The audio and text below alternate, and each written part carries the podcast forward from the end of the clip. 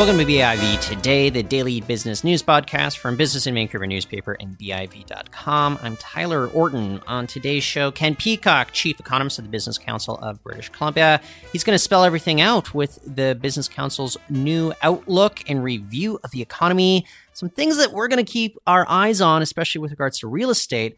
I also want to tell everybody about our upcoming due diligence and valuation when buying panel. That's going to be February 21st at the Shangri La Hotel. We're going to have an expert panel leading a discussion about all the steps that should guide your decision making in business. Go to biv, biv.com slash events for more information. And a little later on today, real estate analyst Dane Eitel of Eitel Insights. He's going to dive into some of those potential real estate opportunities that exist if we're willing to look beyond kind of the walls of Vancouver as well as British Columbia and take a national look at everything. So stay with us. We're going to get this conversation going with Ken Peacock right now.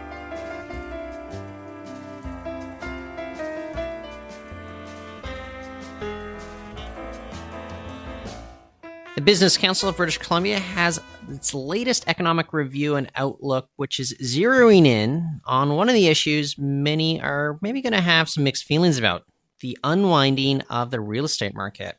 It's cooling from recent highs, which could be a good thing for those le- looking to get into the market for the first time. But what impact could this have on the economy, which is so heavily tied to this sector? With us now is Ken Peacock. He's chief economist at the Business Council of BC. Ken, thanks for joining us on the show. Glad to be here. Thanks, Tyler. So I just keep thinking about our neighbors directly to the east over the Rockies and Alberta, and you look at what happens to an economy when it's too heavily tied and invested in one particular sector. I'm wondering what your take is right now with regards to the, the slowing down of the real estate market here in Vancouver and BC and what that could potentially mean for the rest of the economy. Yeah, it's a, it's a great question, Tyler. And I think you're absolutely right. Uh, we were heavily um, dependent upon residential real estate but the construction, the transactions, all, the activity around it, redecorating, upgrading, all this stuff for a number of years. And it really did lift BC's economic growth a lot of people were dependent on it for their livelihood, and that has shifted. So we are calling for a slowdown in the provincial economy. But if you actually look at the way it's unfolded, much of that slowing already occurred last year in, in 2018. There was a marked slowing in the provincial economy in 2018, most of which was tied to residential real estate and in also retail spending, some of which was tied to the residential real estate sector. But there was a broad slowing in consumer spending generally. So with that in mind, I mean, is the BC economy in any danger, or are we still poised to do, I guess, relatively well, especially when looking at other jurisdictions across Canada? Yeah, yeah. So the, the thing about the provincial economy is, although having said what I just said about being heavily dependent or quite dependent upon real estate, we're also fairly diversified. And I, and I mean diversified in at least a couple key ways. And that's both in terms of uh, markets that we trade with, other markets we trade more heavily with Asia than the rest of than, than the U.S. or sort of on equal footing with the U.S., which is very different than other provinces in Canada. And we're also diversified in terms of our industry sectors and and other areas that drive growth. So yes, real estate's important. But we have natural resources, we have film and television, we have high tech exports, we have a very robust tourism industry, uh, service exports, uh, and most uh, also critically transportation and, and the whole gateway sector. So we do have this diversity that provides a certain amount of resiliency. In your opinion, though, I mean, if we look at the political situation Canada is facing right now with China, I, I, mean, is that creating some question marks on the horizon right now for the BC economy? It, it, it does. It does create some. The whole trade space is probably the biggest risk and downside risk and uh, to the, the, economic outlook, both the national outlook and the provincial outlook, uh, and, and, in particular the, the risk of trade escalation, wars uh, escalating between the U.S. and China. That's a big concern. Um, China has risen to become very important in BC's export base. It's our second largest export market. Still, though, it, it probably won't slip enough to really have a major impact on our export sector. There's down, absolutely there's downside risk, but uh, sort of as we were writing our outlook up, started to take a closer look at exports to India. They're growing very very quickly, and if you look at the trajectory and the pace of growth of exports to India after they got over that kind of 500 million mark, it's actually growing more quickly than the same profile that the escalation of exports to China oh, went really? through about a decade ago. Yeah. Wow. So times are different, commodity prices, all that things are all factors. But if you just kind of think in terms of, oh, well, perhaps exports get to this critical mass and then they kind of start to accelerate more quickly, the growth path that India is on is actually outpacing uh, the similar growth path China went through a decade, decade and a half ago. And if we think about trade uncertainty, I think everybody was gripped you know, for a full year with regards to the NAFTA replacement talks, the the USMCA or the CUSMA, whatever you want to call it, uh, different names, different countries, but um, still awaiting full ratification down in the United States. They've got a, a, more of a disparate Congress right now. What are we thinking though with regards to kind of more trade certainty going forward, at least with our biggest trading partner, the United States? Yeah, I think there's you, you raised a couple good points. Um, it, it's not at all clear. It's not certain that that new trade agreement will get passed. It does have to go through through Congress and get approved by the House and, and whatnot. So that is a bit of an open question mark. It, it could get passed. Um, I, I still think big picture, yeah, trade barriers Tariffs are negative, course, for Canada, negative for, for BC, but there will be a bit of a muddling through, even if that trade agreement doesn't get passed right away. We still will have fairly good access, and the tariffs that will be imposed in the absence of a free trade agreement will not be that significant. And they still have to get rid of NAFTA uh, as yeah. well to replace it. So, I mean, yes, there's lots to worry about, but I kind of tend to be optimistic that we'll we'll find a way through, and we won't get that badly hurt by the U.S. So, uh, my next question makes me realize just how intertwined politics is with the economy here, uh, because I'm, I'm, thinking about maybe LNG Canada. I mean, so many provincial governments, well, I should say the last two provincial governments have been tied very much to the future of LNG here in British Columbia. Now we have LNG Canada moving forward. Is this going to actually prove, you know, a lot of what the politicians wanted here, that this is going to be a big boon for the economy moving forward? In short, yes. Okay. Yeah. No. It's, so, but, but we'll unpack that a little bit. Yeah. No, it's absolutely going to be a big one.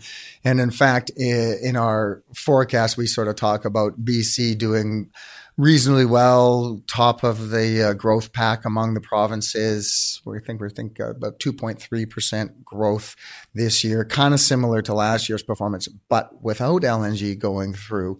Our growth prof- profile over the next couple years would slip below two percent. Mm be more closely aligned with Canada. So, so listeners can kind of think about LNG providing a boost that takes us above the Canadian benchmark rather than being in line with the Canadian benchmark and filling a bit of that hole that's created from the slowdown in the residential real estate sector. So it's absolutely a significant lift.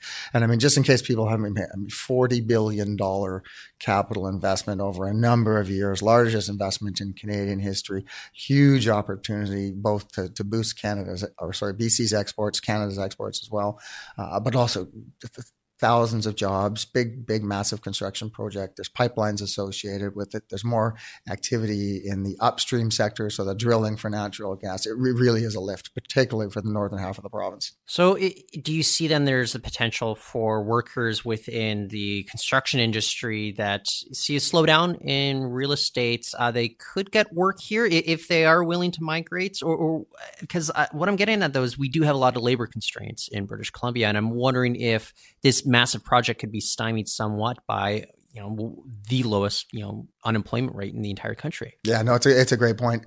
Um, it, the, there's not much doubt that labor constraints are going to add complexity to the project. Uh, the, the, the operators are sophisticated inter- international operators. They've been examining the whole where are labor going to come from, where work is going to come from issue for some time. So I'm confident they will be able to find the, the workers they need to complete that project. But ab- absolutely right. I mean, labor markets in BC are very, very tight. Some construction people may be able to shift to that non-residential space, but if you're in the residential space, it's not clear that those trades always yeah. go easily easily across. And there are some, you know, some, some specific trades that they're going to need in, in larger numbers. But the general tightening of the labor market, you know, it's not only the LNG project that is facing challenges, but these hiring difficulties are becoming more widespread. And, eh, you know, data from StatsCan s- suggest that 4.7, almost 5 percent of all jobs are open, so are, are vacant right now. And you compare that to other provinces, two and a half to three percent in other provinces. So something in BC, we really do have tight job markets, um, and it's going to be a challenge for for many many companies in different sectors. Well, maybe I'll, I'll spill the beans just a little bit for listeners that uh, want to pick up a newspaper next week. But uh, we are going big on this whole you know talent issue that we're facing right here in British Columbia. Next week's edition is going to be a big package, and I think we'll have the opportunity to delve deep into that. The other thing uh, I always have to ask you about this, I'm always fascinated about this, but uh, what do you think the plans are with Bank of Canada uh, going forward in the year? Uh, we had, I think, what three hikes last year. Mm-hmm. It looks as if uh, they're going to be taking their foot off the gas uh, for the foreseeable future. What, are your thoughts? Yeah, yeah there's been there's been um, I would hesitate to say flip flop, but there's been definitely a shift in stance uh, from the Bank of Canada, kind of back and forth on whether or not to tighten, hike interest rates, or just leave them alone. And three months ago, it looked like they were firmly in the tightening camp. We're going to continue to tighten. And then equity markets got a little wobbly in December, to say the least. Uh, and it became apparent that the bank was more concerned about the growth trajectory going forward. They decided to leave their interest rates steady in December. And I think you're, I think you're spot on. There's a good chance that they will be on hold, uh, and the the decision to raise rates will be, as they they say themselves, very data dependent. So they'll be looking at the most recent data. Uh, but there's absolutely a concern on the bank's behalf that high debt loads amongst Canadian households uh, are, are, a concern. So even small in- interest rate increases are, are, having an impact. And if you look at the profile of retail spending and consumer spending in Canada, but in BC, uh, particularly just because I know the BC data better, really did slow down last year. And part of that story, yes, was real estate, but part of it was also uh, higher interest rates. So I think you're right. They're going to be very cautious. We still think there will be two hikes over okay. the course of the year, but I would look for them to be very, very, very cautious and maybe on hold right for the first half of this year. And if we wait into the second half of next year, maybe just pick through your memory banks. Uh, what does maybe the impact of a federal election, or at least the prospect of an upcoming federal election, have on the economy? Is there maybe a, a holding pattern that sometimes businesses will take? They want to see how things flesh out. Yeah, there's a bit there's a bit of a cautionary approach, sure. I think, uh, but for the for the most parts, businesses are planning, uh, looking at wh- where they're going to invest, looking at any changes or expansion opportunities they're going to take. So, I do agree with you that elections are bit of a cause for pause, but I wouldn't expect a, a whole b- bunch of change and differentiation uh, just just based on the election. But there is that uncertainty in advance of it. There's not much doubt. Okay, excellent. Ken, always a pleasure. Thanks for joining us on the show today. You're very welcome. Thanks, Tyler. That is Ken Peacock. He is the chief economist at the Business Council of British Columbia. Next up, we're going to speak to Dane Eitel from Eitel Insights, all about real estate, but on a national level.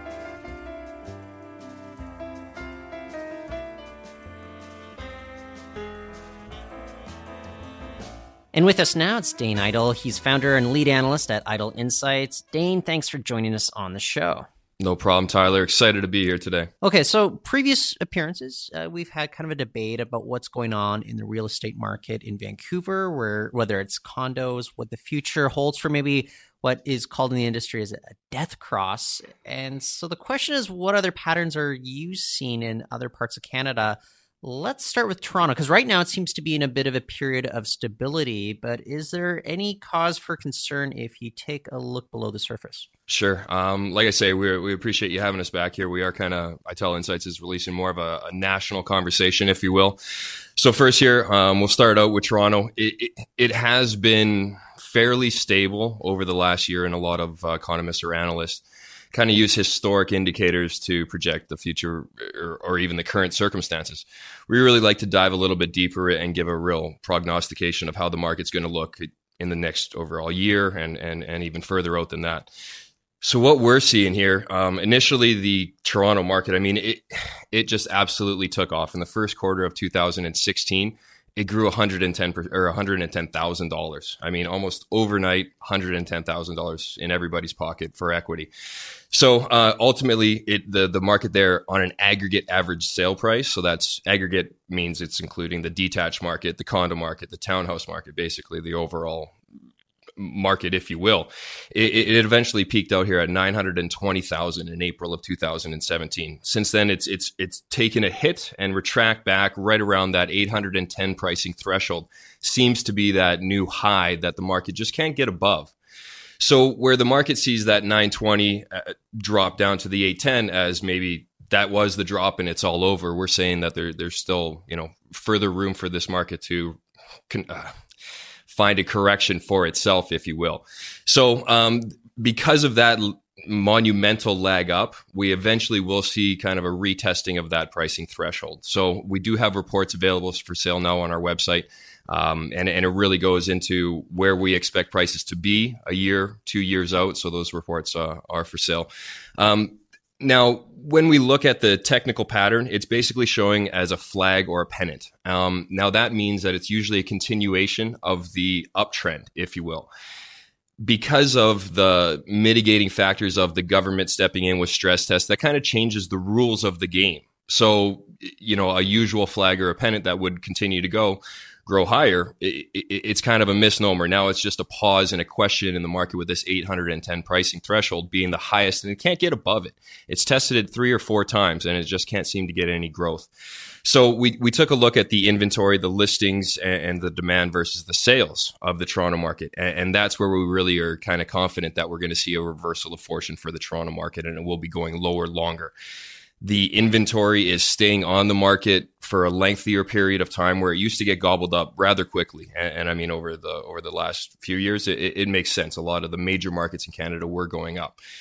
And now we're seeing a reversal of that fortune. Toronto's no exception. It will continue to go lower with decreasing demand and increasing inventory which of course leads to lower prices longer term on the aggregate overall market of the greater toronto area so last time you're here, we are discussing the fact that it appears as if we uh, here on the West Coast are entering this so-called death cross. Correct. Uh, tell us a little bit uh, for those that maybe didn't tune in for that one. What is this death cross, and is Toronto facing that same particular sort of circumstances? Yeah, actually. Um, so interesting enough, with with Greater Toronto, those uh, you know the Eitel Insights clients, they've been privy to this information earlier. So now we're we're doing a national release, like I said earlier. So yes, Toronto actually is in a death cross. It's been in a death cross basically since April of 2018, if I'm not mistaken. Now, what's significant about that, where Vancouver's been in a death cross seven times previous, this is the eighth time. This is only the fourth time that Greater Toronto area has been in this dreaded death cross situation. So um, that's kind of why we don't see any increased momentum into that market. All signs are turning into it, it, it, it going negative for longer um, with respects to, you know, quick sale times and, and, prices, obviously, as well. So let's say I am a, a, West Coast investor. I'm not necessarily interested in moving to Toronto or anything right. like that. Do you think now is the time then to keep my eye on the ball, see what's going on over there, see if there's any opportunities that might present themselves that might be interesting beyond what we know what's going on ho- over here in Vancouver. You know what? Honestly, uh, for Toronto, I would still hold off yeah. on on uh, on entering into that market. We will definitely see a, a softening, and, and, you know when there's less competition, prices naturally follow down. So you, you know, I, I would anticipate that you do have a couple more years with the Toronto market before you really start to see a, a, good entry point, a real opportunity, if you will. Now, once again, there's different thought processes for the average home home buyer versus the investor. So, I mean, home buyers, there's still that situation of your financial restraints going forward. If you've made good money, you qualify for a good property, you like that property, you can see yourself living there 10 years. Please go ahead, pull that trigger because 10 years from from this point, you'll be very happy that you did. Plus, you paid off your own uh, mortgage in the meantime. You're building equity as we go if you're the investor, if you're looking for uh, for an entry point, there there's uh, greener pastures around uh, or over the next hill, if you will. So just uh, bide your time, and uh, there will be that entry point. Well, I'm curious what's going on, say, to our neighbors directly to the east in Alberta, specifically in Fort Mac. Uh, Fort McMurray is devastated by those wildfires a couple years back, and right. we've spoken a lot on the show about what kind of potential economic impact that would have on that region. And I'm wondering if it's manifesting now with regards to real estate, or if it's been manifesting already. Yeah, um, Fort McMurray is a very interesting area. I mean, technically speaking, when we when we uh, do the Eitel Insights charts, it, it, it, it's it's quite the chart. So, I mean, we see a rapid, rapid run up basically from 2006 right till 2012. I mean, Fort McMurray was going through a growth phase like it, it hadn't seen ever.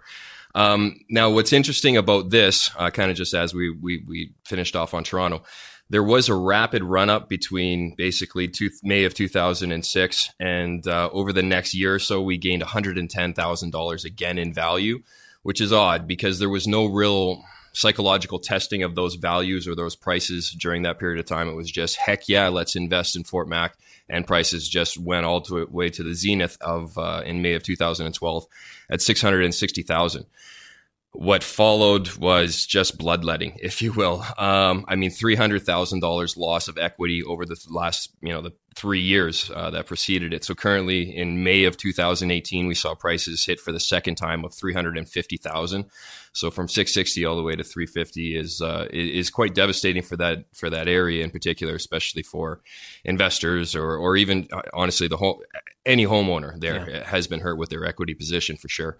So um, the the good news, the, the the fantastic news on the horizon is because where we are, we're right. We've tested that 350 number a couple of times. Like I've said, we're more around that 375 pricing threshold, and and it seems that it can't go any lower. So we look back, and that's actually the takeoff point of 2006. So psychologically, it had to come back and retest those levels that it shot through like water through a tissue. Now it's coming back and saying, were we really worth it then?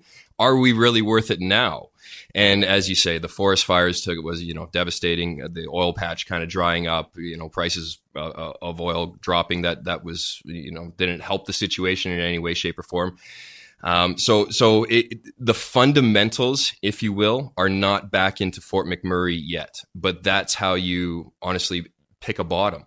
Um, the fundamentals will eventually show up there over the next couple years, is what we're predicting, and um, it, it is starting to play itself out in the real estate market w- when you start to read the tea leaves with the charts here. So uh, we go to the inventory and the sales once again.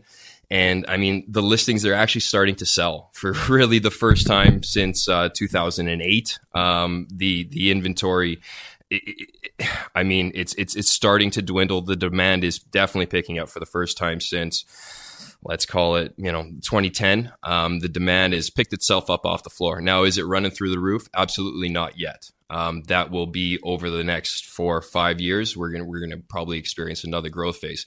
But what happens in the meantime is that recapturing of of equity or new equity, if you're willing to be an investor and and and step in when there's chaos. But inevitably, when there's chaos, there is opportunity. So that's what we're alerting people that there is an opportunity out there. So I had a friend. Uh, he wants to keep living in Vancouver, so but he also wanted to build a equity. So his idea was uh, buy in Calgary and then just build up equity there, rent it out, and right. continue living in Vancouver. Would a smart idea to maybe look at what's going on in Fort McMurray and kind of realize that maybe something similar could unfold? You, would be able to build up a lot of equity relatively quickly. Correct. Um, so the interesting thing, I mean, everyone, it, it, it's that historical. Um, interest in Calgary and Edmonton. So when you think Alberta, those are the two main cities. And, and quite frankly, I, I, was no different until we, we took a look at Alberta's overall aggregate price. And I mean, it, it, had dropped over the last three years. So inevitably, my thought was, well, Calgary or Edmonton had to have surely dropped quite substantially for this to to have an effect on the overall province because those are the main two features. Well, at, at the peak in May of 2012, Fort McMurray was selling well above Calgary a- aggregate prices. So um, as far as real estate goes, yeah, Fort McMurray was the heavyweight and kind of still is in Alberta. So um, everyone that had invested in Calgary and Edmonton did very well. So that's where you talk to your friends and your family. And, you know, 10 years ago, I invested in Calgary and I'm very happy I did so. Calgary has fallen off from the zenith in their pricing, but not to the effect of Fort McMurray. So for strictly an investment purpose for myself, I would put a dollar into Fort McMurray before I would put a dollar into Calgary. Interesting, interesting. So let's also maybe go even further east. Uh, Halifax, that's an interesting market there. And uh, there's one, I, I, think, notable event. Uh, they'll be getting a CFL team. Right. Is this going to have any sort of impact on maybe even the psychology of the market there? Excellent. Um, yeah, actually, I mean, it definitely has a psychological effect, uh, effect it marks Halifax as one of the major cities across Canada. Um, now, it, it, has been that way for the universities front for, for a number of years. There's, there's a number of good universities out there. And so the, the fundamentals are in place in Halifax, which is, you know, probably going to be a little bit more of an agreeable thing as opposed to even maybe say Fort McMurray because it, the, the up hasn't happened yet people could understand or rationalize why Halifax will will increase in price going forward. So this might be a, a bit of an easier transition if you're looking for a, a, a no brainer investment, I guess, if you will. Now, what's technically going on on the real estate aggregate prices once again here in, in Halifax and the Dartmouth area as well is it, it, I mean it's it's simple for a chartist it's basically a divergent trend what we're seeing is lower highs put in and higher lows consistently put in. So inevitably that divergent trend will will meet in the middle of, kind of a point of a triangle, a sideways triangle, if you will. And that price point we're anticipating being around 300,000. Now, in May of 2017, um, Halifax had peaked at 320,000. Um, and we're, and once again, we're seeing lower highs put in 315, 312, 310. And, and then we're seeing higher lows put in from the, you know, steadily from 250 and now we're at 275 and, and it's going higher. So that convergence point will meet right around the 300 pricing threshold. And, you know, for the reasons we kind of stated here earlier, th- there's really only two ways where places a market can go is either up or down or sideways. I guess there's three ways. You could go sideways, but in real estate, that doesn't happen for too, too long unless you're in a selling range, which is what we're seeing in Vancouver and Toronto. Eventually, they will fill out that selling range and then it's in a growth cycle again. So we're anticipating Halifax being in that growth cycle uh, imminently. I mean, we're talking within the next six months or so, it will break this divergent trend. We're anticipating it going up. Um, so you will see a break of that 320 historical pricing threshold, and then you're truly through a growth phase. Um, so once again, inventory versus sales, which is the fundamentals of the technicals, if you will. Um, and, and, and, we're seeing, you know, supply dwindle and, and it's back basically to, uh, you know, the 2004 levels, 2003 levels. And that's when the prices were already increasing we could even anticipate seeing the supply levels, the the list available active listings back to the early 2001, 2002 levels when the prices last really broke its selling range. And I mean those that were in the market or, or were investors or just even home buyers or homeowners, sorry, um, experienced a, a, a real lift in their equity. That's what we anticipate happening again. The demand will come from, I mean, once again, we mentioned the good universities in the neighborhood. Um, those prices are affordable. And, and, so those students are choosing to stay there set up roots and, and raise a family and, and, and see the prices increase as opposed to a young person that graduates UBC or SFU the prices are almost unsustainable or uh, unachievable right out of graduation. So you have to rent and and there's a lot of factors of life that happen in that meantime whereas you could almost just step out of university get a job and get a get a mortgage qualification because the average sale price is right around 300,000 versus, you know, Vancouver where, where, it's nowhere near that anymore. So what's your take, Dane? Uh, there's fascinating stuff going on with real estate all over Canada, but does Vancouver still come out on top with regards to everybody's just obsessed with it here? That's, is, is there still kind of, we can still at least take that mantle away from the other Canadians? You absolutely got it. I mean, Vancouver is always, uh, the real estate here is a hot button issue. It's, it's, it's, it's morning coffee. It's the water cooler talk. Everyone likes to, uh, to know about it. And, and, once again, for those that haven't uh, tuned in earlier, we do anticipate Vancouver to uh, to to break its divergent trend um, in roughly early first part of uh, 2020, and that'll be right around that 1.6 mark, if you will, and then that will send us ultimately lower down to the 1.4. So um, once again, we have the reports available on all these areas that we mentioned here today, and uh, just visit eitelinsights.com. But as I was speaking with a, colleague uh, everybody in Vancouver has an opinion on that, so I'm sure uh, there, you'll get lots of a flurry of emails and, and phone calls uh, uh, disagreeing vehemently about your opinion. You got it. You know, actually, it, it's interesting. Um, that's that's kind of the majority of thought when we when we talk to uh, to different uh, radio stations and media outlets about this. Is that, but that's that's really not the prevailing thought that that at least it transpires through the emails that get that get to me um, it, it's really an appreciation of taking a different approach to the real estate market and, and actually starting to be able to read the tea leaves the old colloquial uh, wisdom was your crystal ball is as good as mine, and that sufficed for a long time in real estate markets. Uh, we believe that we've uh, kind of cracked a nut and found the river that runs through uh, every real estate market with, once again, the technical fundamentals of the market. So, I mean, using psychological price testing, price valuing, and, and then seeing the supply demand figures and, and not telling the public or clientele where the market has been rather than where it has been projecting it forward and, and, it has worked out for us uh, over the last few years that uh, Eitel's insights have been around. Well, Dan, we like the data driven stuff, and we really do appreciate you joining us on the show today. No problem, Tyler. Like I said, anytime. I really enjoy uh, meeting with you and speaking on the BIV podcast. Excellent. That's Dane Eitel. He's founder and lead analyst at ITEL Insights. And that's it for the show today. We're going to be back tomorrow. For now, you can find our archives on Apple Podcasts as well as Stitcher. And we also encourage you to share with your friends and leave a review. It's going to help other like minded people find this podcast. For now, I'm Tyler Orton, and thanks for listening.